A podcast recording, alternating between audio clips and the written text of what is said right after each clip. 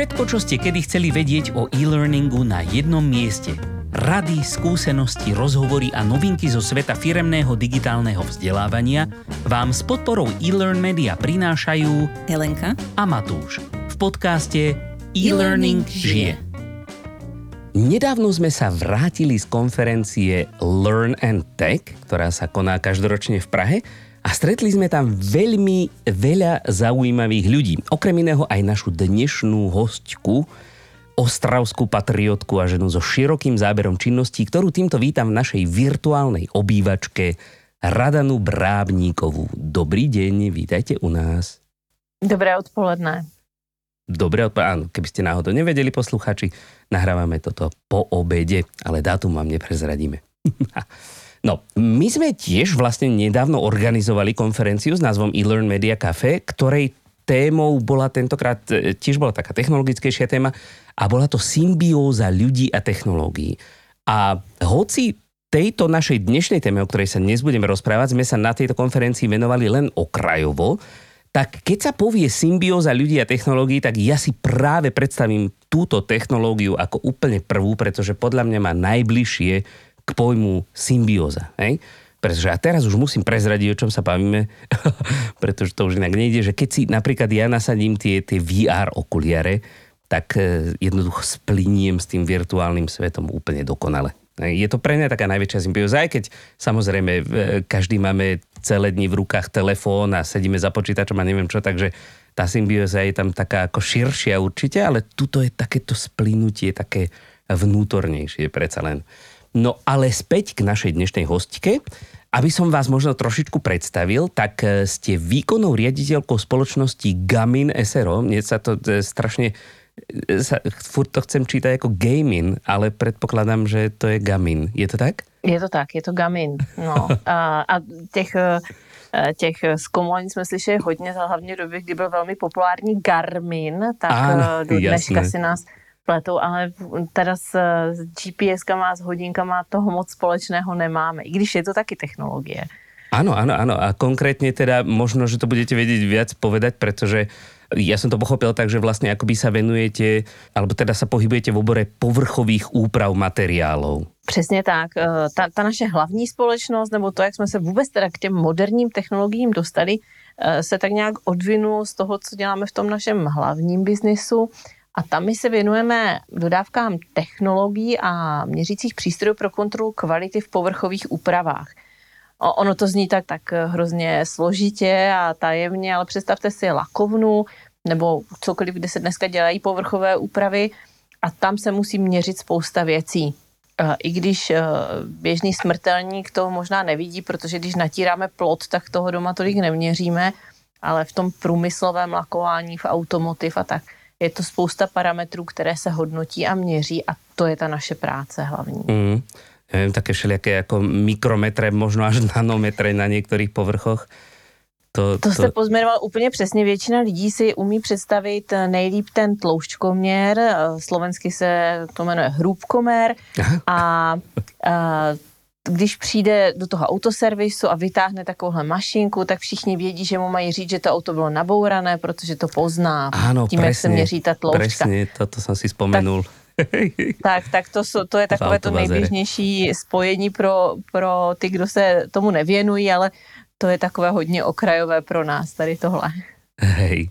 No ale teda, aby sme, eh, aby sme nadviazali, aby eh, ľudia pochopili, prečo sa o tomto vlastne bavíme, lebo to, prečo aj my sme vás spoznali, vďaka čomu sme vás spoznali, tak to je váš eh, unikátny tréning lakovačov, po, vašo, po, po česky lakírnikov vo virtuálnej realite.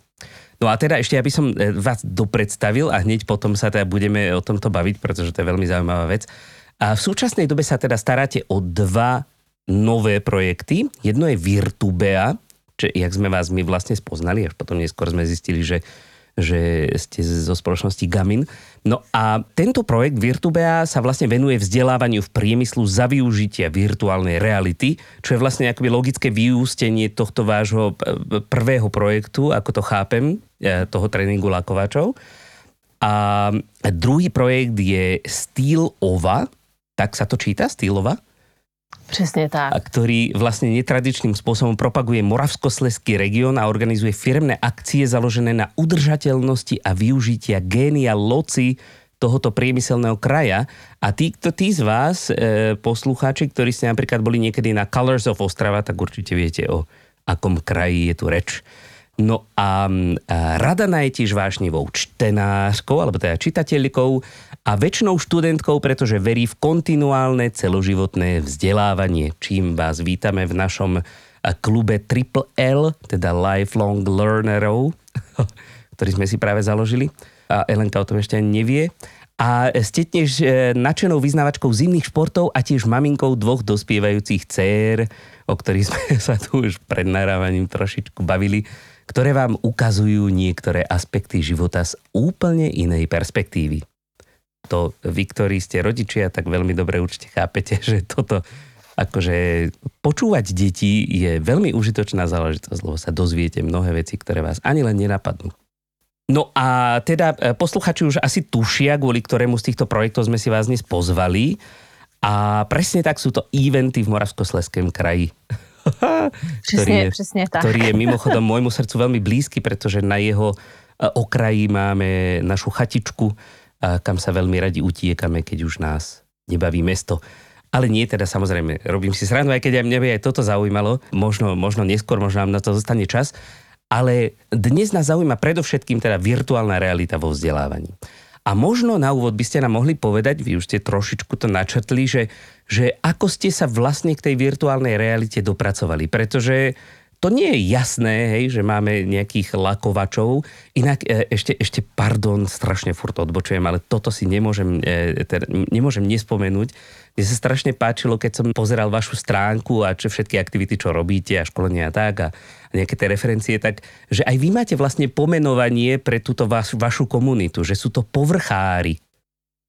Lebo my, tak, my sami no. seba radi nazývame, že vzdelávači, takže dneska tu máme vzdelávači versus povrchári, alebo teda plus povrchári.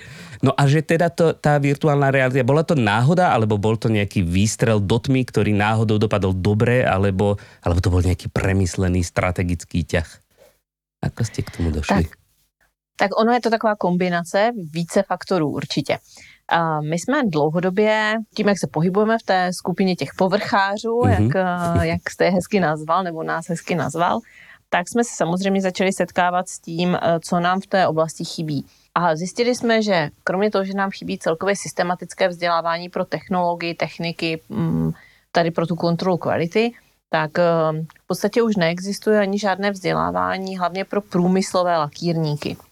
Dříve existoval celkem sofistikovaný uh, systém učňovského středního školství, kde se tady tyhle ty profese v podstatě školily. Dneska pokud nějaké jsou, tak většinou se zaměřením na autolakování a to má dost eh, odlišné parametry od toho průmyslového lakování, práškového lakování, prostě těch věcí, které se dneska používají v průmyslu. Ať to lajkovi může říct, znít, že je to jedno, že každý to musí umět, když se to jednou naučil, tak opak je pravdou.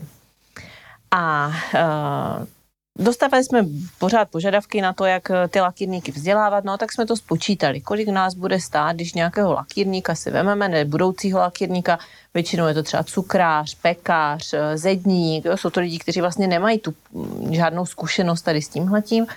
A uděláme z něj ten lakírníka, respektive naučíme ho aspoň nějaké základy.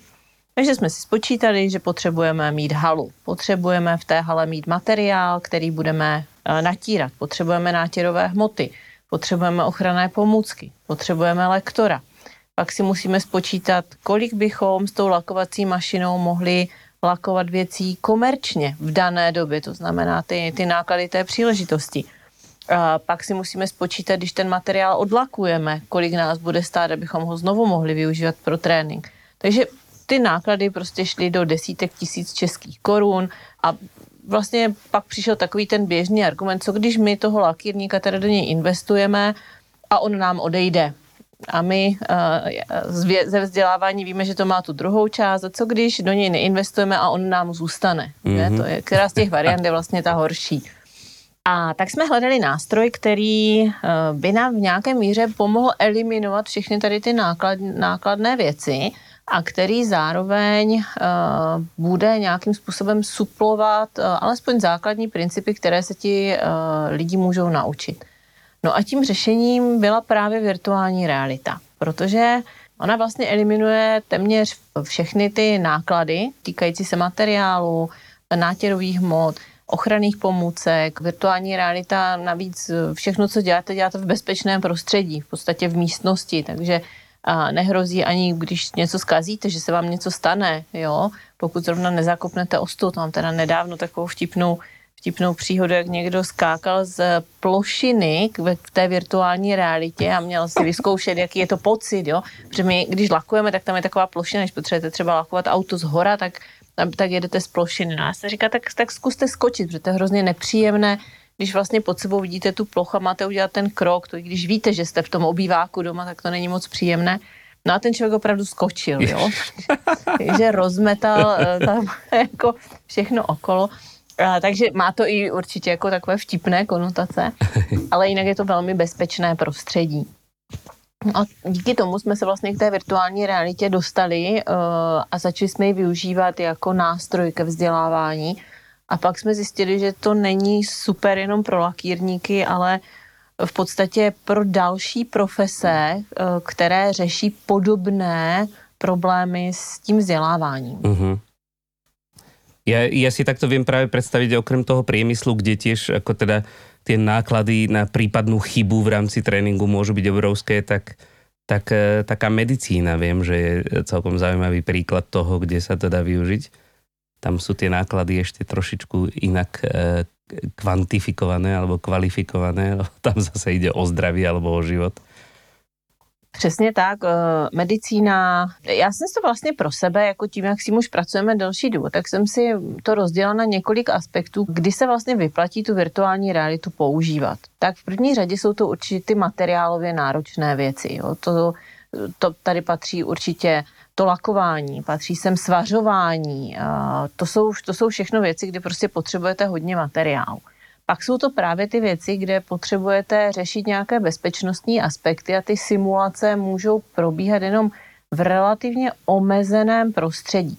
To jsou třeba hasiči. To je hrozně zajímavé, protože si představte hašení požáru. Jo? Tak samozřejmě Uh, oni, i když hasiči trénují, tak nemají 60 možných různých scénářů hašení různých domů. Mm. Když mají ty, ty cvičiště a podobně, tak, uh, tak prostě tam víceméně jsou ve velmi podobných situacích.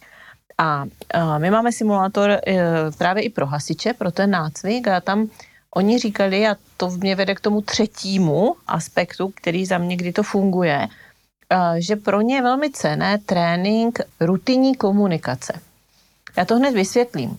Představte si, že právě při tom tréninku oni potřebují trénovat to, jak komunikují navzájem. To znamená, přijdou na ten zásah, teď popisují, co vidí, Eh, že je tam eh, dítě v patře, prostě potřebují popsat tu situaci. Oni říkají, že je prostě eh, pro ně velmi těžké nasimulovat, zase když člověk stojí v nějaké místnosti a popisovat něco, co nevidí, jo? nebo mít sice nějaký scénář, ale ono je velmi těžké si představit tu situaci. Takže když máte ty brýle a vidíte tu, jste v té virtuální realitě, tak tu situaci skutečně vidíte. Jo, dokážete vlastně popsat, co vidí před sebou, kolik je tam osob, jak je to velké, jak jsou daleko. A tady pro ně bylo velmi zajímavé to, že můžou trénovat právě tu rutinní komunikaci v, já nevím, v 60 nebo v 80 scénářích, které tam v té virtuální realitě mají. Jo, že není to o tom hašení samotném, i když i to určitě je zajímavý prvek, jako jak daleko můžou jít a podobně, ale právě o nácviku toho, co tomu předchází, než k tomu požáru jdou, jak komunikují s někým jiným. Takže je to nácvik těch rutinních situací. A to se vracím k tomu, co jste říkali o tom zdravotnictví, že dřív, než třeba budete zapojovat plicní ventilátor, tak dneska jsou právě ty simulace, kdy si to trénujete ve virtuální realitě a netrénujete to potom někde naživo, ale vy už přijdete a víte tím opakováním, co, kam, jak se zapojuje. To znamená, vy si v podstatě bezbolestně, bez nějakých rizik můžete to třeba 30krát zkusit v té virtuální realitě a pak teprve to zkoušet na ostro. Mm-hmm. Napríklad keď e, sme boli na tom Learn and Tech, tak ja som mala možnosť si vyskúšať tu, vy ste tam mali uh-huh. za sebou ten prístroj, že sa to dá lakovať. A tam na ňom bolo pre mňa zaujímavé, lebo nevidela som veľa takýchto aplikácií virtuálnej reality, že v podstate tá lakovacia pištol, ktorá tam bola, tak bola tá, ktorú skutočne tí uh, lakovači používajú. Že za normálnych okolností si človek pri, predstaví také tie klasické ovládače k virtuálnej realite, ktoré nemajú veľa spoločné uh, s tým, ako naozaj funguje to zariadenie, že teda musíte sa zmieriť s tým, že áno, niečo ako, že zoberiem, niečo stlačím, nejaké tlačítko, to znamená, že niečo robím, ale že toto bola naozaj simulácia toho, že aj keď to človek stlačil, tak to presne toľko, ako keby vydalo tej farby. Že to bylo naozaj potom taký realistický pocit uh-huh. v tomto. Uh, určitě. Dneska ty možnosti i toho vývoje té virtuální reality jsou poměrně široké. Zase eh, tady určitě nebudeme zastírat, že je to o tom, kolik do toho investujete, tak tím lepší produkt z toho dostanete, protože ty vývojářské práce určitě nejsou, nejsou levné. Uh, myslím si, že v těch opravdu dobrých, hlavně škálovatelných simulátorech, to znamená v těch, které se dají používat napříč světem, řekněme, což zrovna to lakování je, což třeba svařování je, což jsou i tady ty aplikace pro hasiče. Takže tam se hodně pracuje na vývoji toho jednoho produktu. A třeba u, uh, u toho simulátoru pro hasiče dokonce pracujeme uh, s vestou, která se ohřívá. To znamená, že ten člověk skutečně cít, může cítit i žár. Pracujeme se zpětným tahem té hadice. Jo? Ona se opravdu mu jako vymotává a namotává. Jo, on skutečně má i vlastně na sobě v podstatě dýchací láhev, jo, a zároveň uh, i, ta, uh, i ta hasící uh, pistole, uh, mm-hmm. to se to správně řekne, že hasič teda nejsem, tak pokud mám špatnou terminologii, tak mě omluvte. Strýkačka. Tak, uh, tak má úplně stejné ovládání, má tam v podstatě uh, takovou tu rukojeť, pomocí které se uh, ta voda zapíná, jo, takže uh, to, to určitě přispívá tomu, že je to jako velmi reálné. A pak to, co jste, to, co jste zmínila, uh, Ellen, tak to uh, třeba vývoj do Oculusu, kde se učíme nějaké procesy, kde mám třeba možnosti volby. Jo. Teďka stiskni tlačítko, když chceš jít doprava, udělat tady tohle. To jsou většinou nějaké jednodušší scénáře, které potom nejsou úplně široce aplikovatelné, uh, které jsou třeba pro nějaký proces přímo v konkrétním podniku a je to právě pro nácvik té rutiny. Jo. Běž tam, udělej tady tohle. A oni hodně pracují s tím, že ten člověk si to prochází sám. A to jsou za mě i dva základní rozdíly, kdy my třeba s tím lakováním opravdu pracujeme s tím lektorem. I ti hasiči pracují s tou externí zpětnou vazbou, jo? že ten člověk tím nejde sám, protože tam je důležité, aby vlastně dostával zpětnou vazbu a zlepšoval se. Jo? Pak jsou aplikace, ve kterých vlastně cílem je třeba projít si BOZP nějaké, jo, nějaké prostě základy, tak on je vlastně tím veden a samozřejmě je to i úspora zase času toho, toho školitele a ten člověk si to zkouší v nějakém reálném prostředí. Takže vždycky je to otázka toho cíle, jo, co, proč tu virtuální realitu vlastně chceme využít a co nám má přinést. Jo? To si myslím, že je hodně ještě jako v plenkách, že většina těch lidí řekne, no tak virtuální realita by byla super, ale moci neumí představit uh, celou tu řadu těch rozhodovacích aspektů, které jsou k tomu vlastně potřeba pro to, aby se vytvořila vhodná aplikace právě pro konkrétní použití. Ono v zásadě mnohokrát je virtuálna realita považovaná ako keby za, no tak je to forma digitálneho vzdelávania, predsa len je to, sú to nejaké technológie a je to vzdelávanie, ale ten jej hlavný rozdiel ako za mňa je v tom, že aspoň momentálne, Eh, že nie je až tak veľmi použiteľná na širokú plochu, ako keď si predstavíte, že niekomu dáte nejaký e-learning, tak to dáte tisícim zamestnancom naraz. Ale aj napríklad, ako ste hovorili vy, že v prípade tých lakovačov alebo hasičov, že tak eh, ten človek má toho externého lektora. To znamená, že ako keby v tom prípade tá virtuálna realita skôr náhrada toho materiálu a priestorov, ktoré by ste museli zabezpečiť. A ten lektor je tam tak či tak. To znamená, že akože aj keby ich asi učil fyzicky, tak by tam bol a teda ten čas by strávil a tým pádom vie sa venovať len niekoľkým ľuďom. A možno, že aj v tom prípade, keď si pre, tie veci prechádzajú sami, tak minimálne potrebujú asi nejaké zariadenie, predpokladám, že buď ten Oculus alebo nejaké iné virtuálne okuliare, že, čo tiež nie je také ako v mojom ponímaní, že firma by to tak dala každému zamestnancovi, že nastúpi do roboty a teraz si tam uvidí virtuálne okuliare, že ako benefit, teda neviem, aké máte skúsenosti vy, ale toto je také ako možno obmedzenie v tej škále, také, že koľko viem tých tréninkov doručiť uh-huh. naraz.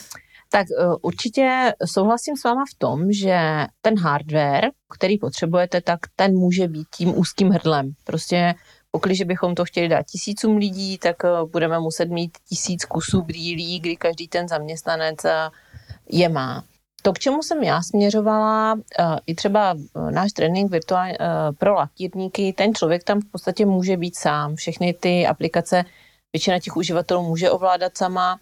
Mi jde o to, Mm, jak moc účinné je, kdy člověk uh, to opravdu dělá sám. A to se můžeme bavit i třeba u, i u e-learningu, jo? jako jaká je míra té zpětné kontroly, co ten člověk jako umí. Jo? Jestli to pak třeba musí někomu vysvětlit, jestli, um, jo, známe tady tu pyramidu učení, samozřejmě, když pak já to někoho učím třeba, tak je to mnohem efektivnější, uh, než, než když si to jenom poslechnu, jo, prostě uh, ta procenta tady jsou, uh, jsou jasná. Takže to je spíše moje zkušenost, že je fajn, když tady u toho ti lektoři jsou.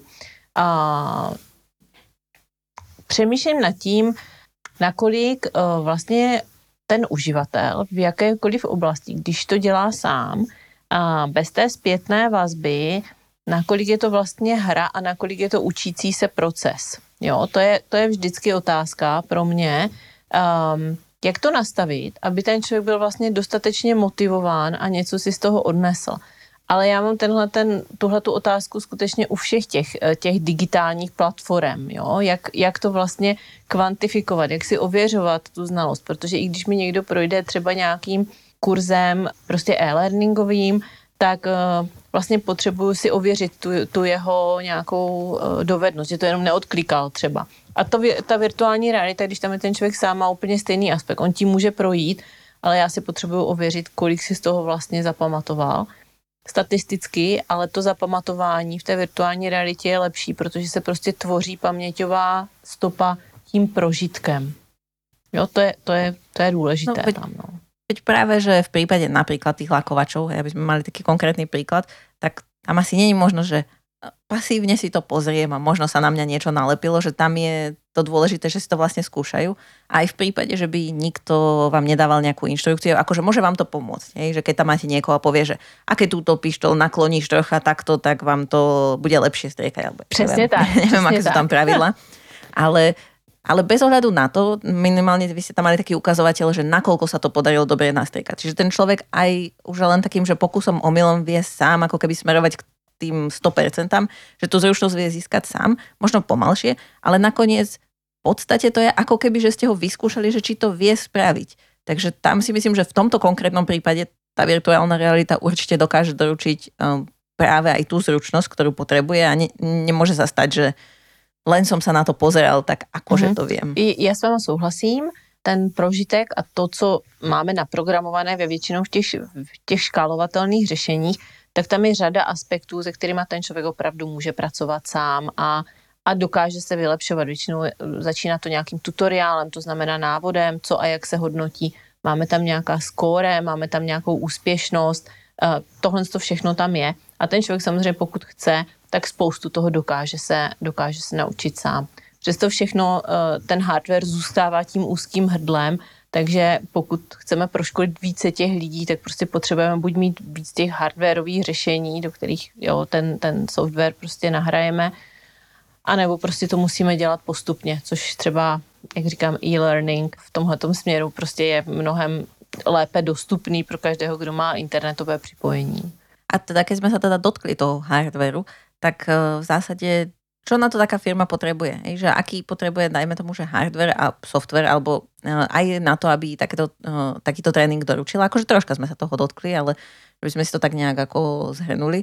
A potom aj, že keď eh, niekto chce vytvárať takéto školenie alebo takýto tréning, že čo vlastne na to potrebuje, aké špecializované zručnosti, to asi není niečo, čo si úplne niekto len tak sám vo firme, že idem sa to naučiť. Každý sa vie naučiť čokoľvek, ale... Eh, je to tak, eh, je to určitě další z věcí, které, asi vzpomeňte si kdysi, když jste potřebovali naprogramovat webovou stránku, jo, před 20 lety, když jste chtěli web, tak nebyl žádný WordPress a jiné podobné uh, aplikace, ve kterých jste mohli si naklikat prostě svůj web a v podstatě jste mohli být úplný like, ale potřebovali jste toho programátora, který tomu rozuměl, který vám to dokázal naprogramovat a cokoliv, co jste chtěli změnit, tak jste zase museli zavolat tomu programátorovi a on vám to změnil a pak te, a celý ten proces byl vlastně uh, hrozně složitý. Uh, dneska ta virtuální realita sice už má nějaké možnosti toho, že si ten uživatel sám pro sebe něco přizpůsobí, ale většina toho pořád je závislost, uh, závislá na tom, že to naprogramuje někdo, kdo, kdo tomu rozumí a ty změny to je jedna z velkých brzd, proč se to v těch firmách třeba nevyužívá tolik, jak by se mohlo, je to, že jakoukoliv změnu vlastně řešíte prostřednictvím toho programátora. Jo, a tam třeba jsme zažili to, že oni říkají, jo, nám by to hrozně líbilo, ale my vlastně, než bychom to naprogramovali, tak možná budeme mít úplně jiné díly. Jo, že vlastně by potřebovali velmi rychlou změnu těch jednotlivých dílů a není to momentálně tak uživatelsky příjemné, jak, eh, jak, jak bychom my vlastně očekávali, protože my jsme velmi zvyklí na to, že cokoliv, co si chci změnit, tak někde v nějakém adminu si tam dvakrát nakliknu a ono se mi to celé změní a okamžitě to můžu, uh, můžu už uh, využívat. A, takže uh, to, je, to je asi jedna věc, která samozřejmě může být pro určitou obstrukcí pro, pro to využití. A co se týká toho hardware, nebo to, toho řešení jako takového, tak dneska asi bych řekla, že kromě toho, že máme ještě více pojmů rozšířená realita a virtuální realita, ta virtuální realita je to, kdy jste vlastně plně ponoření do toho prostředí, to znamená, že nemáte žádnou interakci s tím vnějším prostředím. Proti tomu rozšířená realita je něco, co je za mě víc dostupné, protože pro rozšířenou realitu vy potřebujete interagovat s tím vnějším prostředím. Takže buď se používají specifické brýle, anebo dneska je řada aplikací naprogramovaných třeba i do mobilu. To znamená, vy si nabí, nam, namíříte mobil na něco a tam vlastně vidíte něco, co vám rozšiřuje tu realitu. Takže třeba zjednodušeně namíříte na pole a v tom telefonu uvidíte, že to už před sto lety to nebylo pole, ale byla to opevněná tvrz třeba. Jo, hodně se to používá tady v té, těch historických, v muzeích a podobně, kde vlastně pomocí relativně jednoduché aplikace v mobilu s tím může pracovat ten, ten uživatel.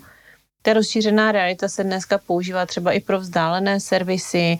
Eh, tam má za mě jako poměrně široké spektrum už využití dneska, no protože v podstatě vy si namíříte na něco, tam se vám buď objeví návod, jak s tím pracovat, nebo vás dokonce někdo třeba i přes Teamsy nebo přes nějakou jinou platformu dokáže navigovat, co s tím máte dělat. Jo, vy na to míříte a vy vlastně dostáváte přímo návod od člověka, který třeba sedí na druhém konci světa. Takže ta rozšířená realita tady v tomhle, jako bych řekla, možná malinko dál z pohledu toho, jak to ten užívat, že, že nepotřebujete až tak složitý ten hardware vždycky. Jo? A teda, ale vy ste tak hovorili, že, že sedím nad tým socha a niekto nám niečo hovorí, že to, to práve, že nie je tá rozšírená realita, hej, lebo asi som, že to je náhrada toho, že nám to někdo ne, ne, právě to je, považované to je za zajímavé, rozšířené. že vlastně vy v podstatě pomocí buď svých brýlí, to znamená brýlí, brýlí pro rozšířenou realitu, ten člověk v podstatě vidí to, co vidíte vy a do těch brýlí vám promítá, třeba vám šipkou ukazuje na místo, kde, kde máte očroubovat šroubek, jo? což ono je to někdy jako dost složité navigovat někoho, kde je na druhém konci světa, třeba přes telefon a říkat mu, tak uh-huh. najdi tam někde tu žlutou hadičku a ten člověk jako, my občas děláme tady tu technickou podporu, někdy najít tu žlutou hadičku pro ty lidi nad jejich síly. Takže my vlastně přes eh, ty brýle vidíme co to, co vidí ten člověk a jsme schopní mu říct tady jako vzadu, ze zadu bude ta žlutá hadička, on tam jde a najde si ji. Jo? A má to samozřejmě další uh, další možnosti toho využít. Já to teďka trošku zjednodušuju, ale uh, vlastně taký Jarvis pre Ironman, ale to není naprogramované. není to umelá inteligence, je to, no. ale je to... Jo, takže, a, a nebo tam nemusí být nikdo ten druhý, pak je to je o tom, že se to dobře nachystá, ten člověk si vlastně na tu věc zamíří a tam třeba je tam vada nějaká, jo, přestane mu to fungovat a ono mu to v podstatě hned, když zamíří třeba na nějaký čep nebo na nějaký pís, cokoliv, tak mu to dá čtyři možnosti, co má udělat. Jo? Zkontroluj toto, toto, toto, toto. Jo? Takže nemusí jít někam hledat v manuálu uh, prostě uh, troubleshooting a teď uh, přemýšlet, který ten díl to vlastně je při nějakém složitém zařízení, ale vlastně velice jednoduše to jenom zamíří a tam už mu tady tyhle ty informace třeba můžou vyběhnout.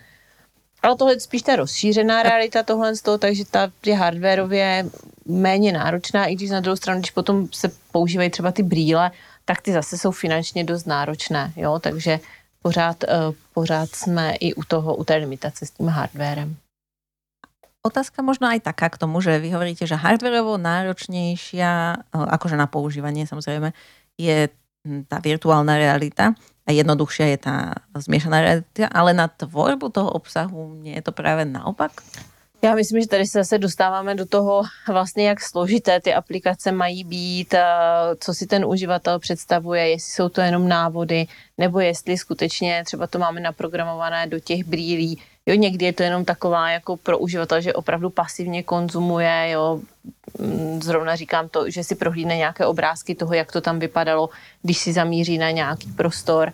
A, takže uh, tady tohle bych spíš asi řekla, že závisí opravdu od náročnosti těch, uh, náročnosti těch aplikací a toho, co má být tím, tím jejich výstupem. Jo? Nemyslím si, že jedno je úplně jednoduché a druhé úplně složité nebo naopak, ale že uh, spíš je to o, o tom očekávaném cíli, výstupu, Eh, interakci toho uživatele, tím, co má být třeba zpětnou vazbou, jo, protože když mám nějakého opravdu někde v muzeu, tak třeba nepotřebuji, aby ten člověk interagoval a uh, ve smyslu nějaké zpětné vazby, učení se a podobně, když to třeba u těch lakírníků je tam spousta věcí, které máme naprogramované, které nevidíme ani v tom reálném světě, je to třeba tloušťka vrsty, kterou si můžeme přepínat a tak dále, takže to je třeba extrémně náročná aplikace, naproti tomu některé můžou být jednoduché, Stejně tak, jako můžou být jednodušší ve virtuální realitě. Jo, takže asi, asi bych neřekla, že něco je jednoduché a něco složité. A existujú možno nejaké také akoby uh, hotové riešenia pre, uh, pre firmy, že akoby nie sú, nie sú odkazané na to, aby si externe nechali vyrábať uh, práve ten, ten software alebo nejaké také jednotlivé uh, tie tréningy, ale že si dokážu niečo vyrobiť aj sami. Lebo akoby ten hardware podľa mňa to už nie je taká limitujúca záležitosť finančne, pretože však koľko stojí dneska tie, tie okulusy napríklad okolo 500-600 eur, nie? Takže to, áno, zhruba 600 eur. No, no tak to, to už nie je až taká, taká cifra. Dobre, možno keby sme to desiatkam tisíc zamestnancov kupovali, tak asi hej. No ale akoby nejakým kľúčovým zamestnancom určite no problém ale skôr podľa mňa teda akoby aj, aj časovo ste vraveli, že to môže byť limitujúce, ale aj práve tou dostupnosťou toho, že musím komunikovať s niekým vonku a tak. Že či existuje niečo také, že možno nejaké základné samozrejme, ale čo si môžem urobiť alebo spravovať sám vo svojej firme? Já jsem se dívala, eh, zrovna nedávno jsem viděla takovou aplikaci, kde uh, nějaký úplný základ uh, to nabízelo. Ani, teda ne, že bych vám ji nechtěla říct, ale nepamatuju si její jméno, protože si myslím, že to je tak základní, že vlastně uh, většina těch lidí si s tím nevystačí. Jo. To je, ono je to podobné a trošku jako i s tím WordPressem. Jo. Můžete si udělat jednoduchý web, ale v momentu, kdy tam chcete formuláře, kdy tam budete chtít nějaké složitější věci, tak už taky většinou si zavoláte někoho, kdo tomu víc rozumí. A tady to je hodně podobné. Že zatím no, to takže... vyzerá jako avatary v metaverze. Bez nůh. No, no, je to takové jako hodně, hodně základní a, a zatím s tím nemám zkušenost, spíš opravdu se to dneska řeší tím vývojem, buď na míru, anebo, nebo existují v podstatě ta boxová řešení, jo? to jsou vlastně ta, která jsou široce využitelná, kdy prostě vy si koupíte víceméně zařízení, tak ostatně tak jako vypadá třeba ten náš SimSpray pro ty lakírníky, že je to bedna, kterou přijdete, zapojíte do zásuvky a, a můžete fungovat. Nepotřebujete svolení IT vašeho, nepotřebujete žádné implementace, nepotřebujete nic, prostě si dovezete ten box, tady v tomhle je počítač, tady ten hardware je napojený na počítač, ten software je v počítači, jo, u toho SimSpray je zrovna. To jsou třeba jiné typy brýlí, zatímco Oculus uh, a, a, a podobné Piconeo, tyhle typy brýlí, tak oni vlastně fungují tak, že uh, ten software je nahraný přímo v těch brýlích. Jo, to znamená, je to malinko jiné, že k tomu nepotřebujete ten počítač, respektive potřebujete ho pro nahrání uh, těch aplikací, ale pak už jsou ty brýle úplně samostatné hardware i software dohromady. Takže i tohle je samozřejmě něco, uh, o čem se rozhoduje při tom vývoji, vlastně do, jaké, do jakých brýlí se budou vyvíjet, jo? jestli do Oculusu, vlastně do toho, kde mám právě ta, ta, ten, ten software jako součást toho hardwareu, anebo jestli vyvíjím a potřebuju nějaké admin centrum, potřebuju ně, uh, třeba pracovat s těmi uživateli, potřebuju nějak, zhromažďovat nějaké výsledky a podobně. Jo. To už zase jsou, jsou další aspekty toho, jak s tím třeba ta firma bude pracovat. My máme nástroj pro uh, nábor, kde testujeme manuální zručnost a uh, ten třeba má uh, relativně um, jako přijatelné uživatelské centrum, ve kterém vlastně zhromažďujete si ty výsledky jednotlivých uživatelů, můžete je porovnávat, vracet se k ním zpátky.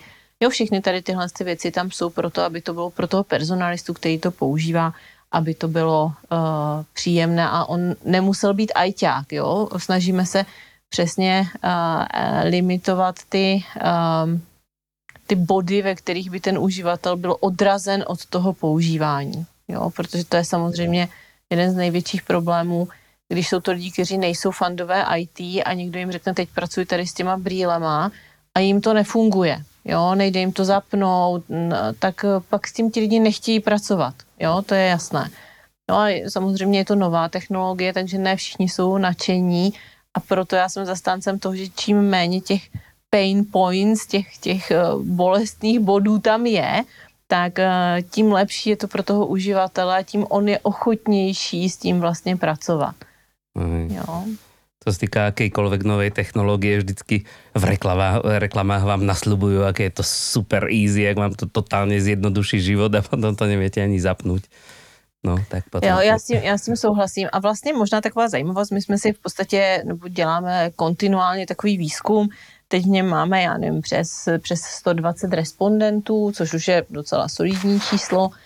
A uh, zhruba asi jenom 2% nebo 2 až 3% těch lidí uh, si umí představit vůbec využití virtuální reality pro vzdělávání. Jo, to uh, je vlastně strašně nízké číslo, jo, takže ono my trošinku si žijeme v té naší bublině těch, kdo samozřejmě se tomu věnují a tak, ale když pak přijdete do běžné firmy, tak, tak valná většina z těch lidí se s tím nikdy ani nesetkala. Ani třeba ve formě hry, jo, že to neskoušeli, jo, takže a když už si umí představit využití, tak si prostě představí uh, Beat že jo, slovenský produkt, asi nej, nejpopulárnější hru, um, která, která je a to je takové jako největší využití toho na, nějaký, na nějakou hru, jo, ale vůbec si ji neumí představit na to vzdělávání. Takže my tady budeme mít obrovské pole nebo obrovskou práci, nebo máme s tou osvětou vůbec, jo, vyzkoušet no, jasně, no. si to, zvědomit si, že to má tady tyto aspekty a co nám to může přinést. No. Tak to byla doteraz právě ta finančná bariéra pre tie osobné jako použitie, pretože ľudia sú ochotní použiť technológiu, ktorú už aspoň trošičku majú osahanú, ale tak to verím, že s tým rozmachom sa tak postupne, ako má, má, to má potenciál relatívne jednoducho sa samo vytratiť, toto, tento nezaujem čisto z toho, že nepoznám technológiu pretože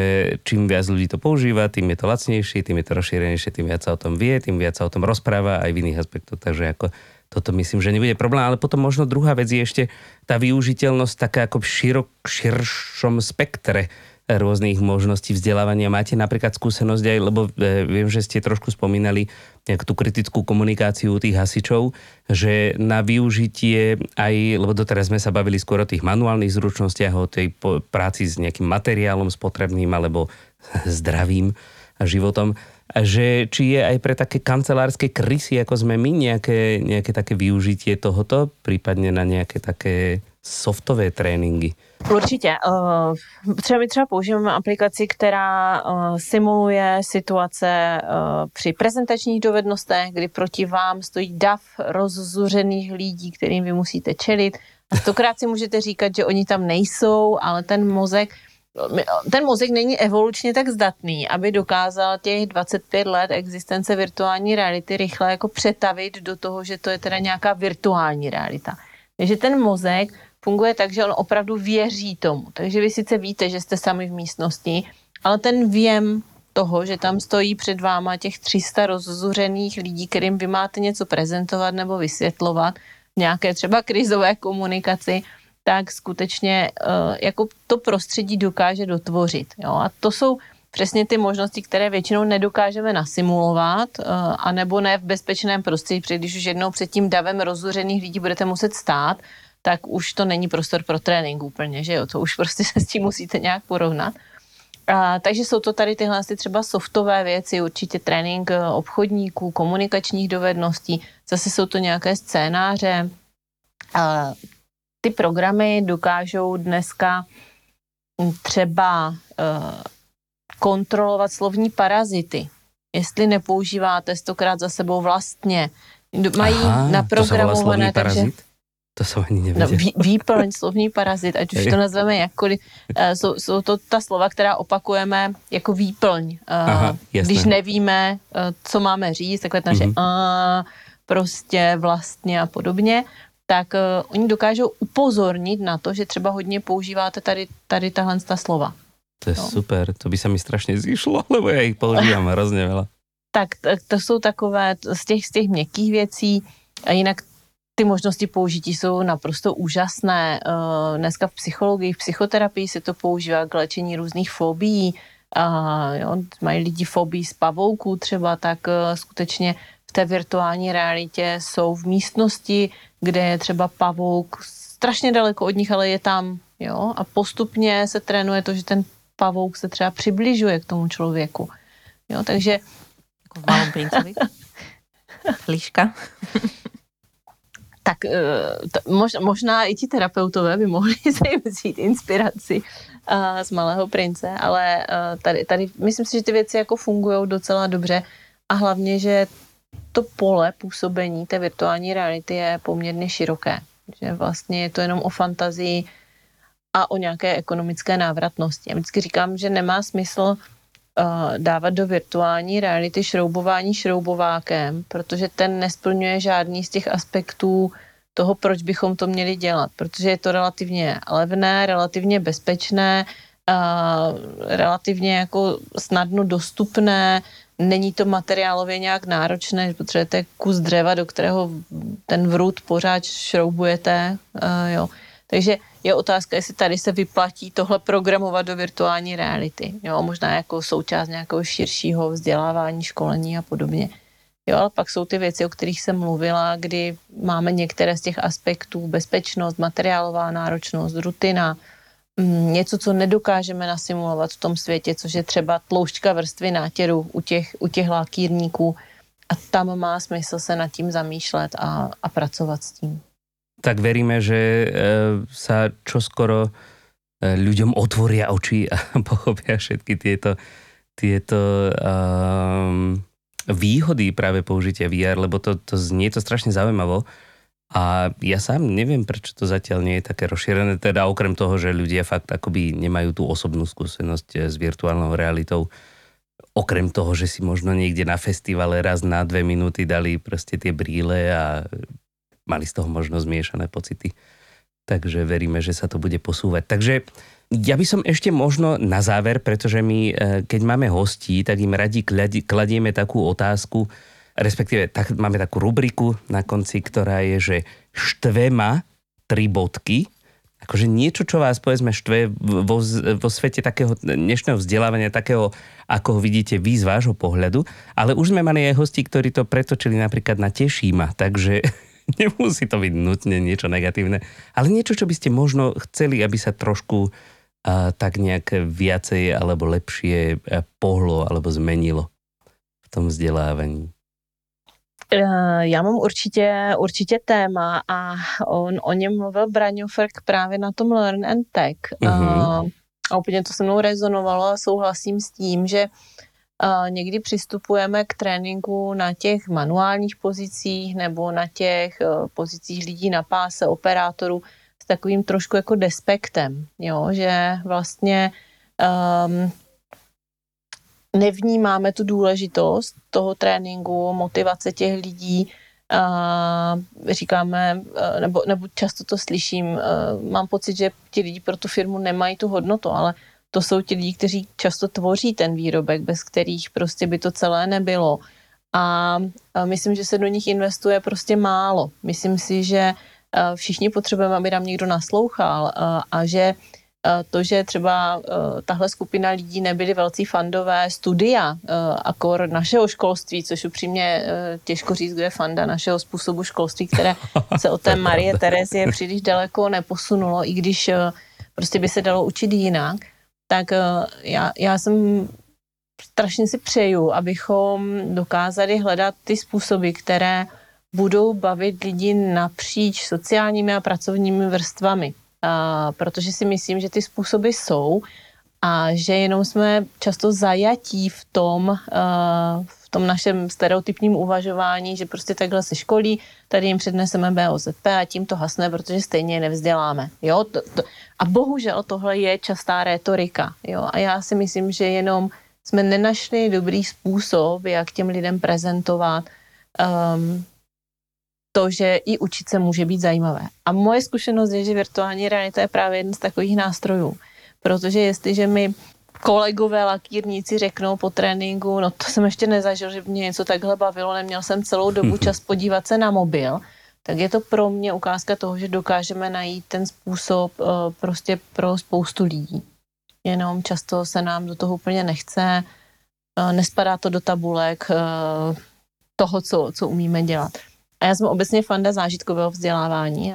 Mnoho let se věnuju zážitkovému vzdělávání na mnoha úrovních a myslím si, že prostě zážitek eh, je ta cesta pro, pro vzdělávání. Jo? Ať už i toho BOZP, když si ti lidi vemou ten hasičák do ruky, a nebo jim někdo ukáže, co se stane, když nebudou nosit eh, ty brýle. Ne, že jim to popíše, ale když třeba i v tom VR si to dají na oči a střelí je ta špona do oka, prst, no. Tak to bude vypadat úplně jinak, jo. Takže to, to je moje, ne, neříkám, že mě to štve, spíš mě to jako mrzí, že, uh, že nevyužíváme to, co bychom mohli, a přitom i na těch konferencích slyším to, ty nástroje tady jsou, jsou tady lidi, o kteří o tom umí uvažovat, ale v těch firmách to tak nějak, pokud tam vyloženě není někdo osvícený, a to já vnímám, že často jsou spíš výjimky, takže pořád jdeme takovým tím starým, zasmrádlým trošku způsobem, kdy je v široké spektrum lidí, na které se trošku při tom vzdělávání zapomíná. Presne tak. My nemôžeme než súhlasiť s týmto. A tiež sa svojou troškou snažíme pomaličky, potichučky toto práve obracať v ten ten people-centric prístup vlastne. Pretože vlastne pre tých ľudí to robíme. Nerobíme to preto, aby sme si splnili nejaké KPI, proste túto si očkatli, áno, máme trénink, dovi. Super. Tak to je, to s tím, s tím pro ně souhlasím, no, že, že prostě lidi nejsou jenom KPIčka. Presne tak. Tak veríme, že, že sa ľudia nechajú inšpirovať a že sa to pomaličky potichučky zmení a že aj my k tomu prispiejeme svojou troškou. Elenka, ty si ešte sa nadýchovala, že niečo chceš povedať? A možno, ne. že už si aj vydýchla. Ja Dobre. tak... Ja chcela som, ešte som chcela povedať vlastne to, že, že aj čo ste spomínali tých uh, manuálnych pracovníkov, že my sa tiež často stretávame s tým, že ľudia akože e-learning moc nie je pre nich, lebo nemajú vlastné počítače, nemajú priestor na to. Ale že vlastne tá virtuálna realita je a keď máte nejaké zariadenie, kam môžete prísť, tak to je vlastne ako tá školiacia miestnosť, tak to je možno práve pre nich cesta, ako sa nakoniec dostať aj k takému obyčajnejšiemu digitálnemu vzdelávaniu. Ale samozřejmě to zážitkové je vždycky Já si ještě můžu, tak vlastně to mě jako spousta těch věcí hrozně překvapuje, pořád jak to používáme a jedna z nich je i to, že kromě toho, že je tam ten prvek hry, soutěže, ty lidi to baví, protože když najednou můžou soutěžit s kolegou, kdo bude lepší, tak je to úplně jiné. Jo tak eh, třeba, když pracujeme těch, těch lidí třeba 5-6, tak oni třeba pracují se vzájemnou zpětnou vazbou. To je něco, co vůbec jako se nenosí a tady mají prostor tomu kolegovi dát zpětnou vazbu. A my i to se učíme, jo, dávat mu konstruktivně, učit se od ostatních, jo, vlastně pozorovat toho kolegu. A to byly aspekty, o kterých já jsem ze začátku vůbec nepřemýšlela, jako, že, že by tam mohly být. A teď vidím, jak široké pole působnosti nám to nabízí i z pohledu té lektorské práce třeba. Jo. Takže každý si v tom určitě dokáže, nejenom, nejenom ve virtuální realitě, ale ve všem, že je super, když si v tom člověk dokáže najít něco navíc. To mi přijde jako důležité. No. A hlavně dobré je aj to, že e, presne tá poznámka, že ste nevedeli na začiatku a teraz je to, vám to také jasné, že aj práve tí lektory, alebo školitelia, alebo vzdelávači, tí by mali na sebe najviac pracovať, tí by sa mali najviac vzdelávať, pretože oni si možno niekedy myslia, že tým, že sú vzdelávači, tak proste akože už vedia všetko potrebné. Nie vždycky je to nutne pravda. Takže neprestávať na sebe pracovať. Hlavne my by sme mali ísť príkladom všetkým tým, ktorí chceme, aby sa učili od nás. Takže tak. Dobre, tak ja ešte raz veľmi pekne ďakujem, že ste prijali naše pozvanie, za váš čas a za vaše veľmi e, zaujímavé myšlienky a budeme vám držať palce, teda nech tá virtuálna realita prekvitá vo svete a nech, nech e, vyplní to prázdne miestečko vo svete digitálneho vzdelávania, ktoré tam ešte máme. A, takže dámy a páni, to bola naša dnešná hostka Radana Brábníková, z projektu Virtubea, tak by sme inak zo spoločnosti Gamin. A samozrejme kontakt na e, Radanu nájdete v popiskoch našej epizódy na našej stránke elearnmedia.sk lomka podcast a nás nájdete na LinkedInovej stránke e-learning žije, ale to vy už veľmi dávno, veľmi dobre viete. A keby ste mali nejaké e, nápady na nové témy alebo na veci, ktoré vás všeobecne zaujímajú, tak nám neváhajte písať a prípadne by ste sa chceli niečo opýtať našich hostí, ktorých ešte vôbec netušíte, kto nimi bude, tak aj to kľudne položte a my si nájdeme hostia presne na mieru vašej otázke. No a to je asi tak všetko na dnes, nie? Asi hej. Takže my sa s vami týmto lúčime a už teraz sa tešíme na stretnutie s vami opäť o dva týždne. Do tej doby sa majte krásne. Pa, pa. Majte sa. Podanou.